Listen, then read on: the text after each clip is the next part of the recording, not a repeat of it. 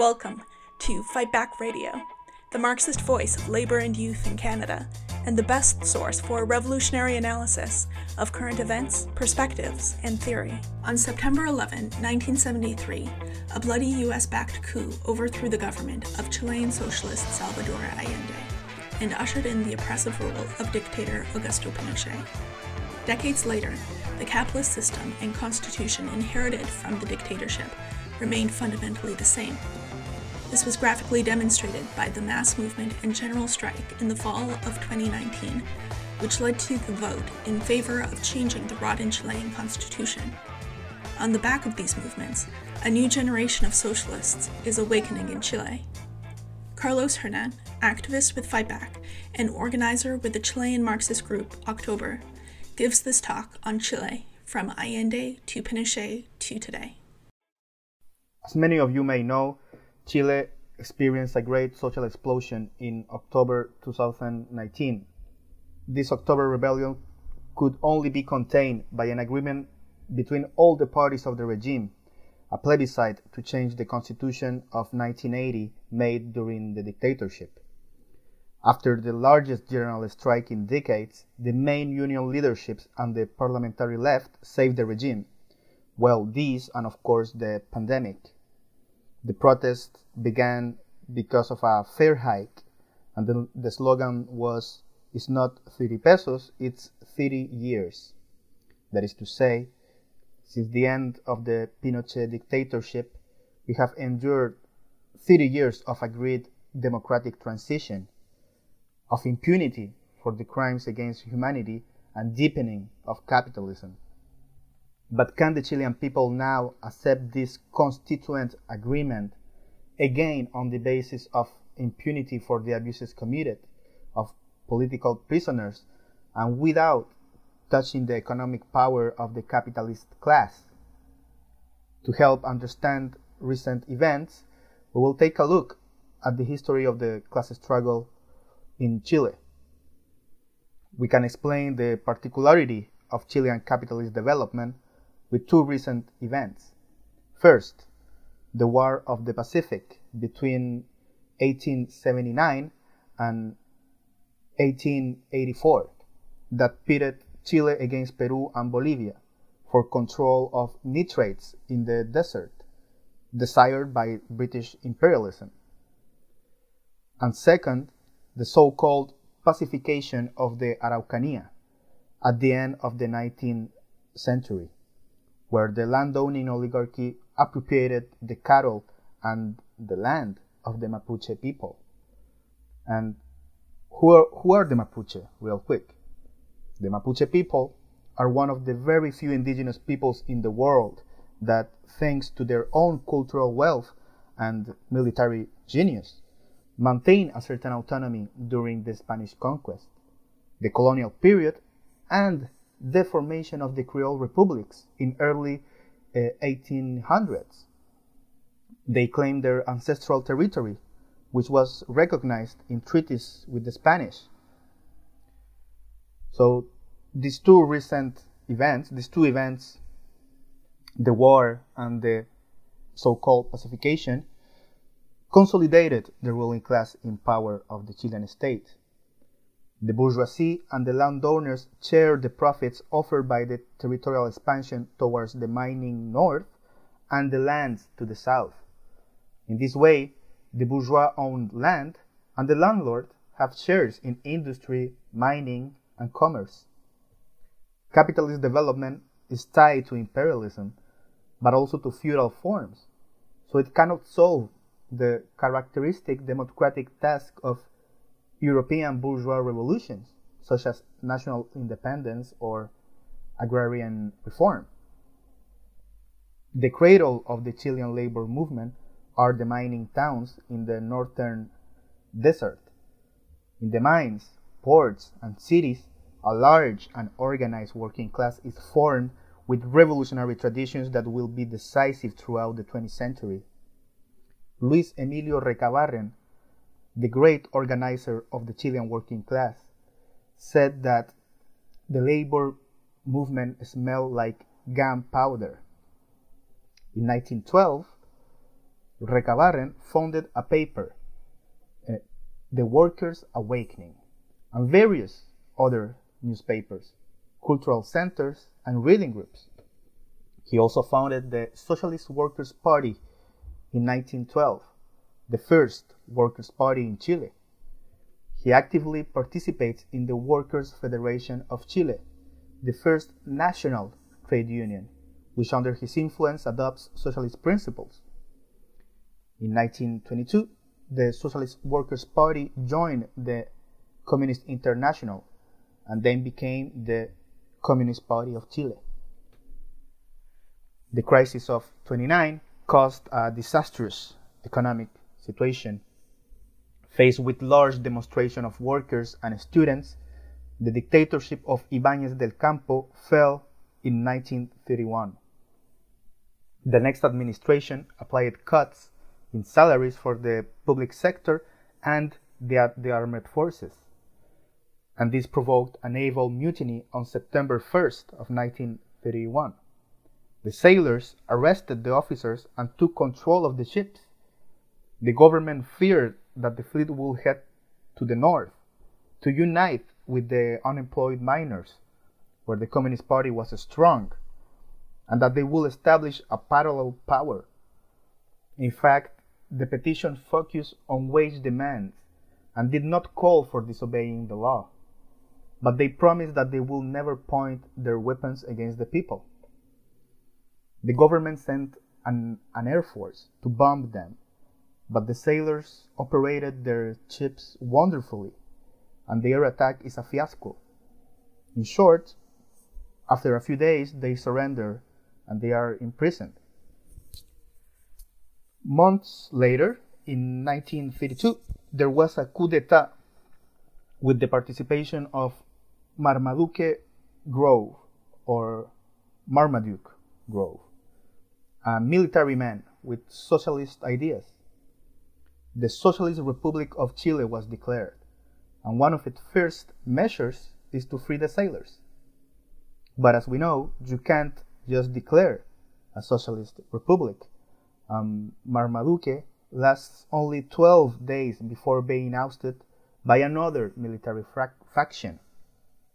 His mistake was to carry out an officer coup wi- without the support of the masses and without a program or revolutionary leadership. And he did not arm, he did not want to arm uh, sympathetic workers. He only trusted the army, precisely where the coup came from. These lessons could have been taken into account 40 years later. In 1933, the Socialist Party of Chile was founded. At its foundation is the young medical student Salvador Allende. In his career, he will be a parliamentarian, minister of health, and four times a candidate for the presidency. In the 30s, the Comintern called for the formation of popular fronts in alliance with parties of the supposedly democratic bourgeoisie. The popular fronts subordinate the working class to the interest of the bourgeoisie under the veil of an anti fascist alliance. The Popular Front wins the elections in 1938, and the presidency falls into the hands of the Radical Party. It will be the period of 14 years of radical governments. It is a time of consolidation of the public functions of the state, development of national industry, and women obtain the right to vote. In the 1960s, in the 1960s, the Cuban Revolution had great influence on youth and on youth and left parties all over the continent, and Chile is no exception. There is a wave of radicalization in the countryside and the cities. The Christian democracy was formed as a party that seeks above all to stop the growth of the mass workers' parties. In 1964, the Christian Democrat Eduardo Frei Montalva campaigned with leftist phraseology and under the slogan of Revolution in Liberty. He does an agrarian reform and the Chileanization of copper, which is not a proper uh, nationalization, right? But the limits of these reforms fuel the desire for real and profound transformation.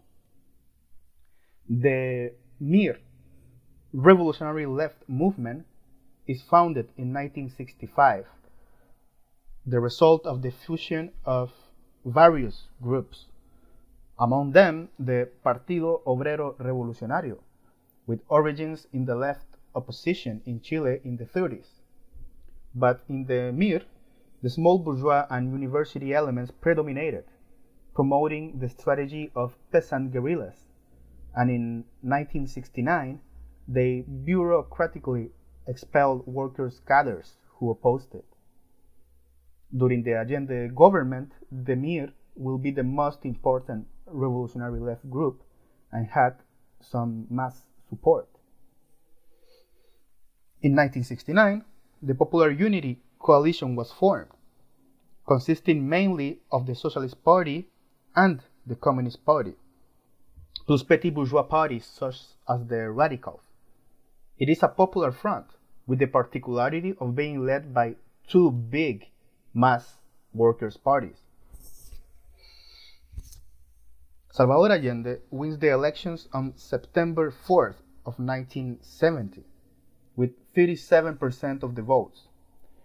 Um, Alessandri's right wing get, gets 35%, and the Christian Democrats candidate uh, 28%. So the electoral triumph is an expression of the rise of the masses during the 60s. And on the other hand, the division of the opposition vote is part of the explanation as well. It is the first time that a candidate identified as a Marxist has come to power by electoral means, and this generates huge, huge illusions in social democracy uh, around the world. But, but since he did not obtain an absolute majority, it needs ratification by Congress. The conspiracy of the United States and the CIA begins before he takes office. It was literally about making the Chilean economy scream, as President Nixon told his national security advisor Henry Kissinger. In addition to the economic blockade, millions of dollars were dedicated to opposition parties, media, and bosses associations. Finally, Allende is ratified under the condition of signing a Statute of Constitutional Guarantees, which established the autonomy of the armed forces. That is to say, from the first moment the government hands are tied in the face of a class confrontation on a fundamental question such as the character of the bourgeois state and its armed wing.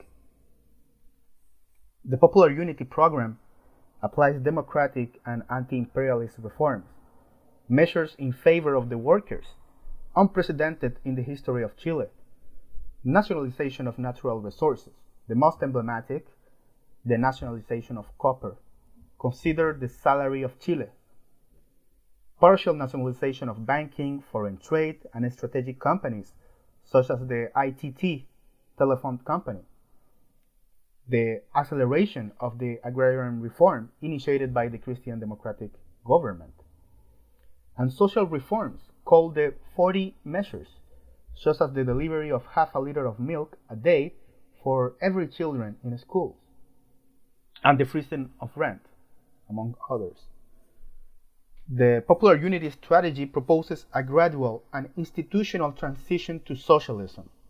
It assumes the specificity of the Chilean state as a stable political system and consider, consider the armed forces as constitutional and respectful of democracy, in addition with the idea of a progressive national bourgeoisie.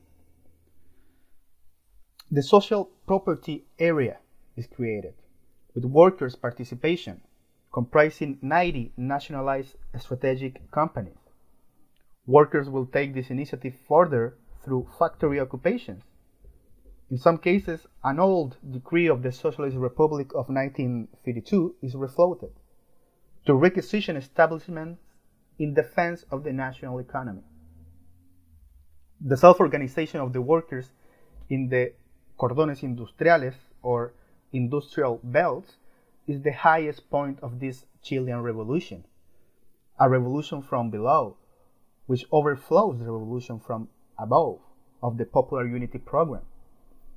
Or, as the slogans of that time put it, it is a dispute between moving forward without, without compromising and consolidating to move forward. In 1973, the social area came to comprise 30% of the industrial workforce and 90% of mining production. The first year, industrial growth was of 12%. In fact, until mid 1972, there was a short golden age. In some nationalized textile companies, production doubled, and the consumption of national products doubled, a sign of the better quality of life for workers who bought electrical appliances such as washing machines, refrigerators, and consumed consume more meat and milk. However, the state only controlled 15% of the distribution. And this will be taken advantage of by the right wing and capitalists, which uses its control over the economy to sabotage the government. Key to the popular unity project was the rapid implementation of a planned economy in the social area which will transform relations of production and increase productivity. The slowness in its full implementation contributes decisively to deteriorate the social and economic situation that leads to defeat. Internationalist cooperation could have been decisive. For example, following an earthquake in the central region of Chile in 1971, the USSR donated a building manufacturing plant, the KPD, um, a state of the art, mechanized, and automated project. Some, some apartments were inaugurated in record construction time in the whole history of housing in Chile. In addition, the cranes were mostly operated by women. Unfortunately, the military coup interrupted this experience and the Soviet technicians were expelled. Electoral support for the government increased, obtaining 50% in the parliamentary elections of 1971. A section of the Christian democracy resigned and they supported the popular unity. They followed the example of the Mapu, a group that had already split in 1969 this is, this is all well and positive and shows the adhesion, the support of middle layers towards the left. But on the other hand, the Christian democracy now remains under the control of its right wing. And here, the opposition abandoned its hopes of overthrowing the government in a democratic way. Then in October 1972, a strong bosses offensive was launched. The industrialists paralyzed their activities. The Truck Owners Association carried out a stoppage that affects the transport of fuels, raw materials, food, and maritime cargo. Students from the Catholic University, doctors, engineers, and public transport joined. The opposition managed to drag in the middle layers. The workers responded by occupying the factories abandoned by the bosses and the industrial belts flourish. They control production and make their own spare parts, scarce due to the economic blockade. Supply and price committees multiply to combat hoarding of basic goods and black market. An embryo of dual power is established, which goes beyond the factories and can territorially organize peasants and working class neighborhoods. After a month, the bosses' strike is defeated, and Allende forms a civil military cabinet. This is a slap in the face. The military was called upon to mediate in a conflict where the working class had already won. It placed the military alongside union representatives in the cabinet, confusing independent workers' organizations with the government. In January 1973, the government presented the Prats Millas Plan, the return of factories occupied in October that were not in the original uh, program. It also reduces the plan from 90 to 49 companies. Of course, in eyes of the workers, this is unacceptable, and the plan is withdrawn in February 1973. There is also a gun control law, which in practice is used only against the workers in raids against the industrial belts.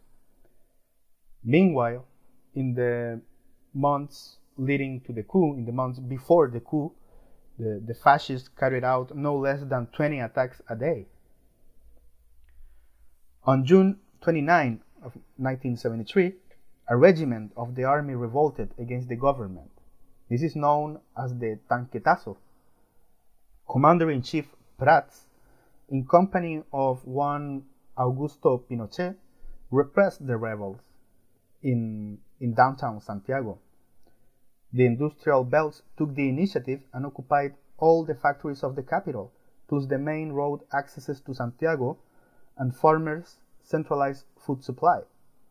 The putsch is defeated, but serious failures are evident as group of workers wander without orientation through the streets of Santiago. At the end of the day, Allende asked that companies occupied during the day be returned and workers to go home in peace. As Prats and Pinochet repressed the uprising, the Communist Party believed this confirmed its thesis that the armed forces are constitutionalist. In fact, this only confirms that the conspiracy is going at full sail, and it is, it is only a matter of time before a decisive coup strikes. And this was a favorable moment for Allende to lean on the working class and launch an offensive that would finally expropriate the saboteurs. The contradiction was between defending a government that the workers considered as their own, but also the need to overcome it by revolutionary means.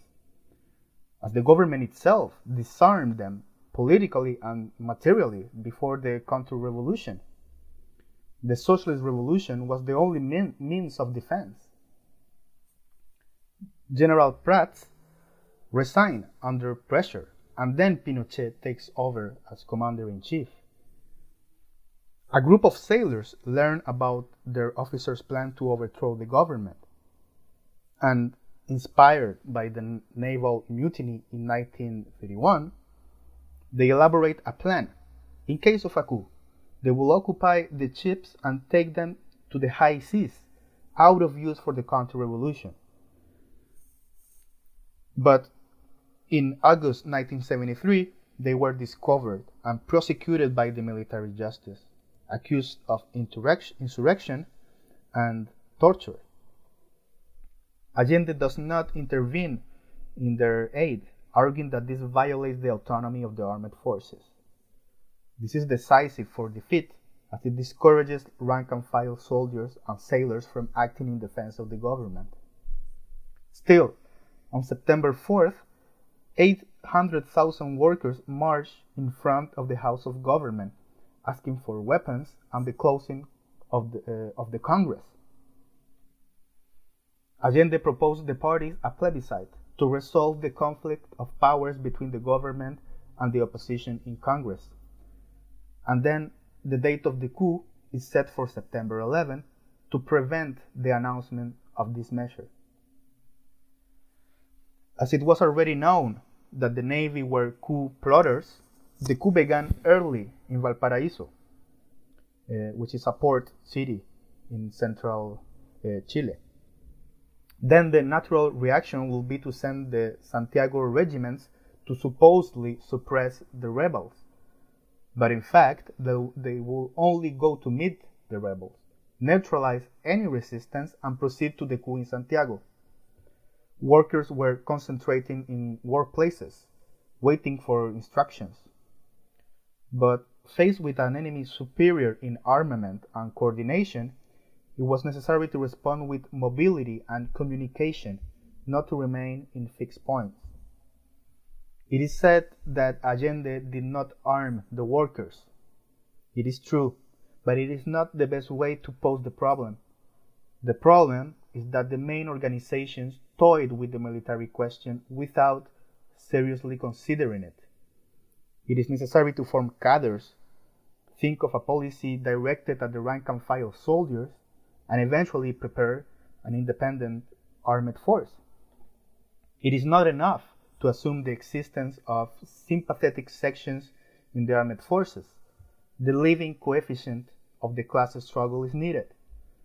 A decisive action by the organized masses could win over a sector of soldiers and sailors, breaking the armed forces along class lines.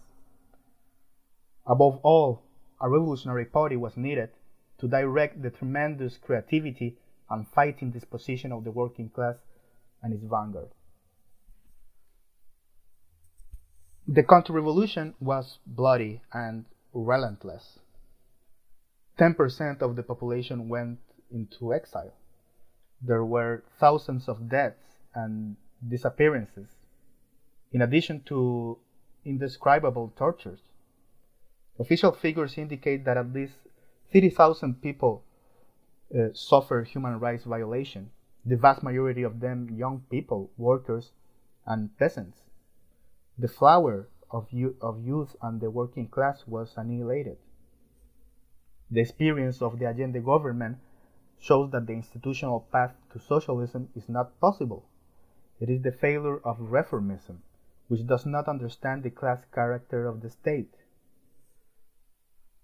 In the other hand, the Christian democracy believed that the military would hand over power to them in the short term, but the dictatorship lasted 17 years there was a disastrous economic situation after years of sabotage by the right wing itself, but also a product of international crisis. And uh, despite its internal contradictions, Pinochet was maintained by inertia as the masses were demoralized and powerless in the face of the triumphant reaction. Left wing organizations underground and in exile, began strong internal debates. It was about defining three things. First, the causes of the defeat of the Popular Unity government. Second, the nature of the military dictatorship. And finally, by what means to end with it. The Chilean working class had defeated the counter revolutionary offensive on several occasions, notably in October 1972 and showed its ability to manage economy and society. These experiences had to be generalized and coordinated at regional and national levels. Unfortunately, this was not achieved due to lack of time, but also due to differences between the left wing parties. The workers requ- require bold and united action to solve the question of power. And finally, the reaction resolved this, this question in their favor. The fascist group Patria y Libertad, uh, Fatherland and Liberty, was a small and auxiliary force of reaction. And this fundamentally differentiates Pinochet from the fascism of Hitler or Mussolini, who rely on mass organizations to destroy the working class. The Pinochet dictatorship used the state apparatus, the rule of the sword, it is a Bonapartist regime, but it is particularly cruel due to the great strength that the workers have shown. So, in this sense, it is Bonapartism, uh, Bonapartism with fascist features, right? The military were no economists nor intellectuals. It was, it was not until the arrival of the Chicago Boys that the regime adopted an economic and political project that was combined with local conservatism. The dictatorship did not simply recover the lost positions of the bourgeoisie and imperialism, but transformed the social and economic structure of Chile. It is the so called neoliberal model. The counter revolution consolidated its project, project and dictated the Constitution of 1980. The ideological and economic pillars of the system are established the labor code, with anti union laws that ended collective bargaining, bargaining by trade, the denationalization of copper, which also allows other state companies to concession, the privatized pension system, the privatization of university education. I could go on. Let's just say that these laws, upheld by the post dictatorship governments, are now challenged by the social movement in Chile. Exile played a decisive role on the left in a process known as socialist renewal. This renewal is influenced by the experience of the Stalinist regimes, Eurocommunism, and the financing of European social democracy. Berlinguer's uh, historic compromise proposal in Italy will be fundamental. Also, the model transition in Spain after Franco's death. The socialist renewal tries to articulate democracy and socialism, generating alliances with the center, that is, with, with the Christian democracy. They abandon the class struggle and the seizure of power by the, by the working class. The, social, the Socialist Party suffered a severe crisis and splits in 1979 in short, the socialist renewal will be hegemonic. The renewed socialist comprised three components uh, the enriched and rectified Marxist thought, on the words, the humanist traditions, and the values of the Christian message. However, there are socialist groups with a, st- a stronger presence in the interior of Chile who kept their revolutionary banners.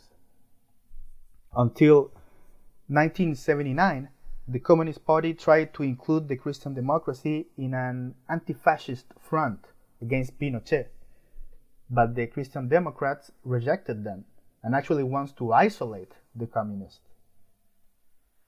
Influenced by communists in the German Democratic Republic and the fighting spirit of young militants in the interior of Chile, they promoted the strategy of mass popular rebellion that is, the path of political defeat of the armed forces, and not conciliation with dictatorship. In 1982, Chile suffered the biggest economic crisis since 1930.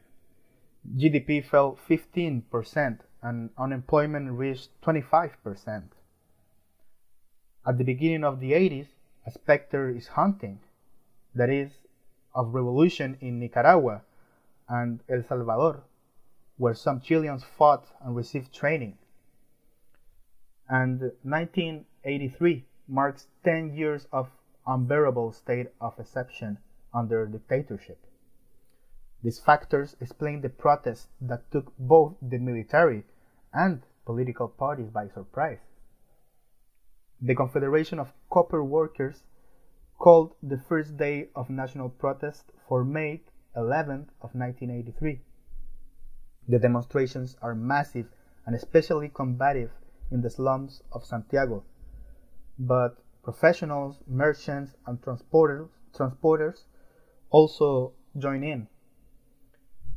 An organization of women uh, opposed to the dictatorship arose, and the National Workers' Command is formed grouping the unions willing to mobilize against dictatorship. The Democratic Alliance is formed, which brings together the Christian democracy, the renewed socialist, and some right wing sectors opposed to the dictatorship, who pushes for a quick negotiation. On the other hand, the Communist Party, the socialist, not the renewed socialist, the MIR and other left groups form the Popular Democratic Movement. There is a competition between the negotiated solution of the Democratic Alliance and the rupturist solution of the Popular Democratic Movement. Pinochet won time in fruitless negotiations while unleashing indiscriminate repression and selective killing of leaders. There is a pre insurrectionary mood that threatens to overwhelm the negotiations. The Communist Party connects with the radicalization in the slums, and military cadres enter the country. And the Manuel Rodriguez Patriotic Front is born. The biggest National Day of Protest took place with a total stoppage on the 2nd and 3rd of July in 1986. The groups who seek the political defeat of the armed forces describe it as the decisive year. But the military learned about weapons arrived from Cuba, a failed operation of the Manuel Rodriguez Patriotic Front. And even worse, a month later, an attack on on Pinochet's life fails. It is a blow that plunges the communists and the front into a crisis. And here, the negotiated solution is then consolidated, and the concertation of parties for democracy is formed, which will campaign for the 1988 plebiscite. The no, the no to dictatorship, won with 56% against 44% of the yes. This agreed democratic transition was a compromise from above to avoid revolution from below. They made us believe that the dictatorship was defeated with pen and paper. Impunity was established and the armed forces remained untouched. The concertation, a coalition formed mainly by the founder Party for Democracy, the Socialist Party, and Christian Democracy, manage the democratic aspiration of the Chilean people after the dictatorship, but they rule with the same dictatorial legacy. The first president of the transition was the Christian Democrat Patricio Aylwin, who was a key figure in Congress against Allende. His most famous phrase, justice as far as possible. Pinochet was a senator until 1998, and in the first years of the transition, the specter of military intervention always haunted. Sooner or later, a new generation arrives. For years, the student movement planted its demands at the center of national debate to get back the public education. But in fact, the Mapuche people were the first to challenge the, concert- the concertationist policy in 1997. Above all, given the inability of the indigenous law to ensure access to water and land, fundamental for the continuity of the Mapuche culture. It is the so called Mapuche conflict, where communities protest against hydroelectric projects, against forestry companies, and for the restitution of their ancestral lands. In 2006, high school students took to the streets, putting, putting the government on the ropes. In denouncing the privatized education system, they exposed the role of the concertación, the concertation during the transition. They also challenged traditional left parties and workers' organizations. From student collectives with experiences of local activism and principles of direct democracy, the Coordinating Assembly of High School Students was formed, the ACES. Today it remains one of the most critical voices to the conciliatory role of some leading organizations, and together with women and Mapuche, it is the most prestigious actor of the October, October Rebellion in 2019. In 2006, the mobilizations began due to local demands, and the conflict escalated until more than half of the schools in Chile joined. But a negotiating table was formed, and then the parliamentarians diverted the struggle. In 2009, a new education law was enacted that did not respond to the substantive demands of the Penguin Revolution, as they call it. A year later, in 2007, subcontract forestry workers started an unprecedented strike, and in the conflict, a worker was shot dead by the police. After that, they obtained the entirety of their demands.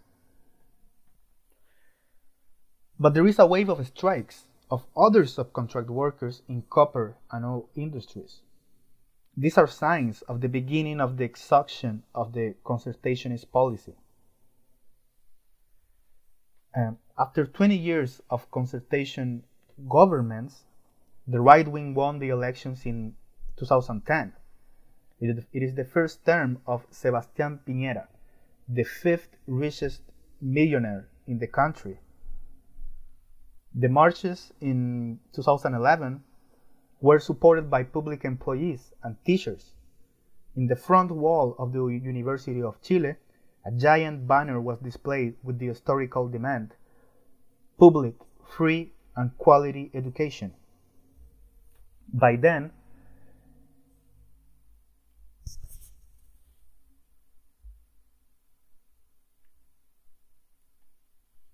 by then, the student movement is positioned as the most important mass movement since the protest against the dictatorship. They had more than 80% support from the population. August 4th was the highest point in the mobilizations. The police applied a de facto state of siege. In the middle of, the, of street clashes, the students regrouped in the occupied establishment. Then, the communist student leader Camila Vallejo uh, called for a cacerolazo, pot banging, and the overwhelming popular support, support was felt. But the Students' Federation never indicated a strategy to win against a faltering government. The National Union Federation could called a national strike on August 24 and 25, and at night a 16 year, year old student is shot dead by the police. The mobilizations decline in the middle of negotiating tables. The issue was not decisively resolved for either side. There were some approaches to the working class. For example, the slogan of nationalization of copper to finance education but a program could not be established to extend the mobilizations to the whole of society. In 2013, the concertation plus the Communist Party formed a government coalition with President uh, Michelle Bachelet. Important reforms were assimilated, such as partial decriminalization of abortion and free education for the poorest students. But the market stru structure of education is maintained by subsidizing the individual student and then still sustaining the private business. This prepares new contradictions without giving a real solution to the crisis in public education in Chile. Later, several ex-student leaders entered the parliament and the so-called Student Sitz was formed. After 2011, the communists lost the leadership of several university federations, opening the way to new left groups. But they will soon also start political careers. Then, out of these groups, the Frente Amplio, the broad front, was officially formed in 2017. That same year, they obtained 20% in the presidential elections with a feminist candidate and got 20 deputies and one senator. This seemed to signal the end of their label, of their label as a student group. An important part of the electorate wanted to end the concertationist policy of the transition. In the rebellion of October 2019, unfortunately, the positions of the leadership of the Frente Amplio, the Broad Front, were a fulcrum to save the regime and not a position of the exploited to radiate their energy on a national scale and increase confidence in their own forces. Given the spontaneous nature of the movement, the Frente Amplio thought that an institutional agreement should be hurried and show themselves as responsible actors to launch them as an alternative for government in one or two more periods. So the student movement had ignited a spark. Since 2013 begins a time of increasing labor unrest and uh, environmental and regional revolts. The masses now rec- recognize and detest the ideological and economic pillars of the system. Piñera interpreted his presidential re-election as a vote of rejection against Bachelet's reforms. However, in 2018, the feminist May breaks out, a movement of universities and school occupations. It is defined as the largest women rebellion in the history of Chile. On March 8, 2019, which commemorates the International Day of Working Women, and had a massive turnout organized by the feminist coordinator. Last year, it had a record turnout with 3.5 million people nationwide. And again this year, the call for the next um, 8th of March will undoubtedly be decisive to reconfigure the relationship of forces in favor of the whole of the working class. In November 2018, the murder of the young Mapuche Camilo Catrillanca by the police provoked protests in several cities, showing a growing solidarity with the Mapuche people. The dock workers' rebellion in December 2018 showed fighting methods in a national strike organized by the, Uni- by the Unión Portuaria. In July 2019, the teachers' strike marked an historical teacher mobilization, a generation that since the rank and file rebellion in, the, in 2014 shows its, will, its willingness to fight in defense of public education. Chile is among the three most unequal countries in the OECD. 1% of the population concentrates 26.5% of the wealth, while half of the population takes only 2.1% of the wealth. As of December 2018, 75% of pensions are below the minimum wage and 44% below the poverty line. Chilean household debt marked an all-time high of 75% of house income. Only in 2019 there was an increase in the cost of electricity by 19.7%. The straw that broke the camel's back was the fare hike. The spark was lit by high school students who, by means of human avalanches, to skip the uh, to skip the subway tourniquets. The brutal repression that fell on the youth sparked solidarity, and then the protests reached the periphery of Santiago, that are usually not affected by political demonstrations that periodically take place in downtown.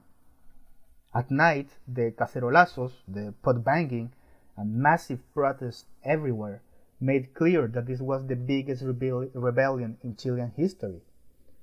The balance indicates that at least 41 of 140 metro stations were destroyed, added to looting and burning of symbolic places of the millionaires looting against the working class, such as banks, pharmaceutical chains, and supermarkets. The government declared a state of emergency and a curfew, a measure not seen since 1987. The October Rebellion is a mass uprising with an insurrectionary character. It represents a qualitative leap from movements in the last decade. From Friday, October 18, to the end of November, between 5 and 6 million people actively participated, out of a total population in Chile of 18 million. The main demands of the movement are on health, education, pensions, inequality, wages, and employment. The president said at a press conference, We are at war against a powerful and relentless enemy. He literally declared war on the working class and the poor. and obviously the view of tanks and soldiers in the streets has a strong emotional meaning for Chileans. After a week, the state of emergency was ultimately defeated by the inflamed mood of the masses in the streets. And then on October 25, the largest march in Chile took place, with more than 2 million people marching throughout the country. The movement had an overwhelming strength. In addition, in addition to the historically leftist slums and emblematic of the struggle against dictatorship, other sector of the masses of marginalized slum of Santiago, uh, but also important of the regions, take center stage. The enormous fighting disposition of the masses connects with their traditions or revolutionary struggle, but with novel forms of self of self-organization in assemblies and cabildos, in the primera línea, the front line, and in the health brigades. The primera línea is a method of mass self-defense. They are not groups detached from the movement. They involve a second and several other lines behind. Those who provide material and projectiles, others who arrest the police with laser pointers, those who put out the tear gas canisters, others provide water and food, and of course the health brigades, the health brigades that give first aid. Everyone can play a role. They have earned the respect of the people, and it, it is also remarkable how these methods are generalized internationally. These are the organizations that the working class has created spontaneously and will, will likely continue to do so. Independent organs of the working class, such as assemblies or cabildos, are embryonic forms of a dual power that can confront the official power of bourgeois institutions. It is the potential for a true power of the working class organized territorially. The demand for a constituent assembly represents the desire for a radical change. The plebiscite of last October 25 of 2020, there was a considerable participation of 50% considering the pandemic. The approve option swept away with a resounding 78% against 22% of the re- rejection rejection of a new constitution. But it must be very clear that 3 days before the November 2019 agreement it took place the general strike called by the Union Bloc of Social Unity. This is the most effective shutdown in decades. It had 90% adherence in the public sector and 70% in the private sector. It is a qualitative leap in the rebellion that clearly put the working class and its methods of class struggle at the forefront of the movement. This is what sets off the alarms of the regime to hurry an agreement for peace and the new constitution in less than 72 hours. Since then, the peace deal resulted in more repressive laws, thousands of political prisoners, officially more than 3,000 injured, and around 500 people had died damaged from police shooting. Only in the last week, three people were killed by the police. The election of delegates to the constituent body has a multiple obstacles for independent candidates. The traditional parties, including the right wing that oppose the new constitution, are hijacking the constituent process. In this sense, the agreement meant the maintenance of the regime with the help of the party system as a whole, to suffocate the working class as the protagonist of the process and its independent development of the parties. Now the demands must converge on a program for social rights guaranteed by the state on health, education, housing, pensions, water, uh, environmental and reproductive rights, etc. Dissolve carabineros, the, the police, and replace them with neighborhood self-defense committees. Replace the judicial power with democratically elected popular courts and trial to civil and military authorities responsible for crimes against humanity, self determination of indigenous people, and to the militarization of the Wallmapu, the ancestral territory of the Mapuche people, and freedom to the political prisoners of the rebellion. To finance the great social transformations, it is necessary to nationalize natural resources, copper, lithium, the sea resources, nationalize the big monopolies, paper mills, retail, foreign trade, nationalize the banks, and put all this at the service of the development of the country under a democratic plan with workers' control. All these are demands supported by the great, great majority of the people. Also, in the October Rebellion, the Mapuche flag, the Huenufoye, was raised. Millions identify with the struggle of historically oppressed people. But the movement must go beyond the symbolism and carry the struggle of the Mapuche nation to the end, expelling the forest companies and all the companies that have abused their ancestral territory.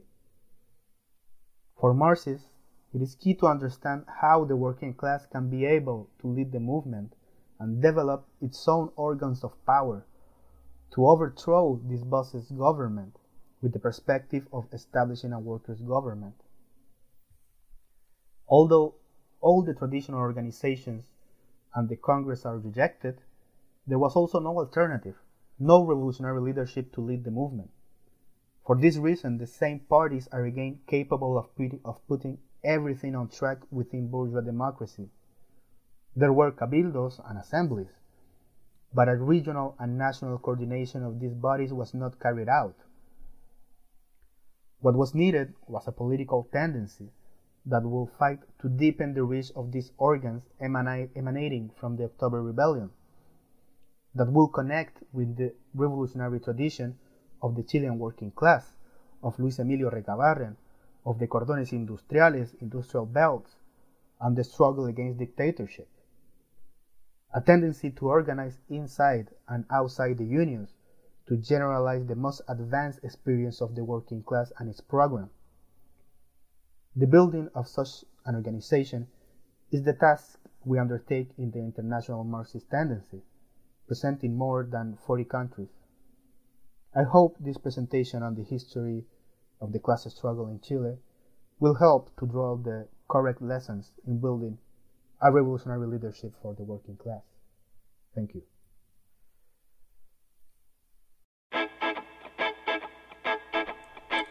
Thank you for listening to Fight Back Radio. Fight Back is a revolutionary organization fighting for the socialist transformation of society. We are the Canadian section of the International Marxist Tendency. We actively seek to educate workers and youth in the genuine ideas of Marxism in order to fight back against capitalist attacks and austerity and bring an end to capitalism. However, we won't be able to do this on our own. So if you agree with us, get involved. We can be found online at marxist.ca, on Twitter, Facebook, and TikTok at Canada Marxists on Instagram at Socialist Fightback, and on YouTube as Fightback La Riposte. For international news and analysis, check out In Defense of Marxism at Marxist.com. The music in this episode was General Strike by Soul Jazz Orchestra. They can be found at souljazzorchestra.com.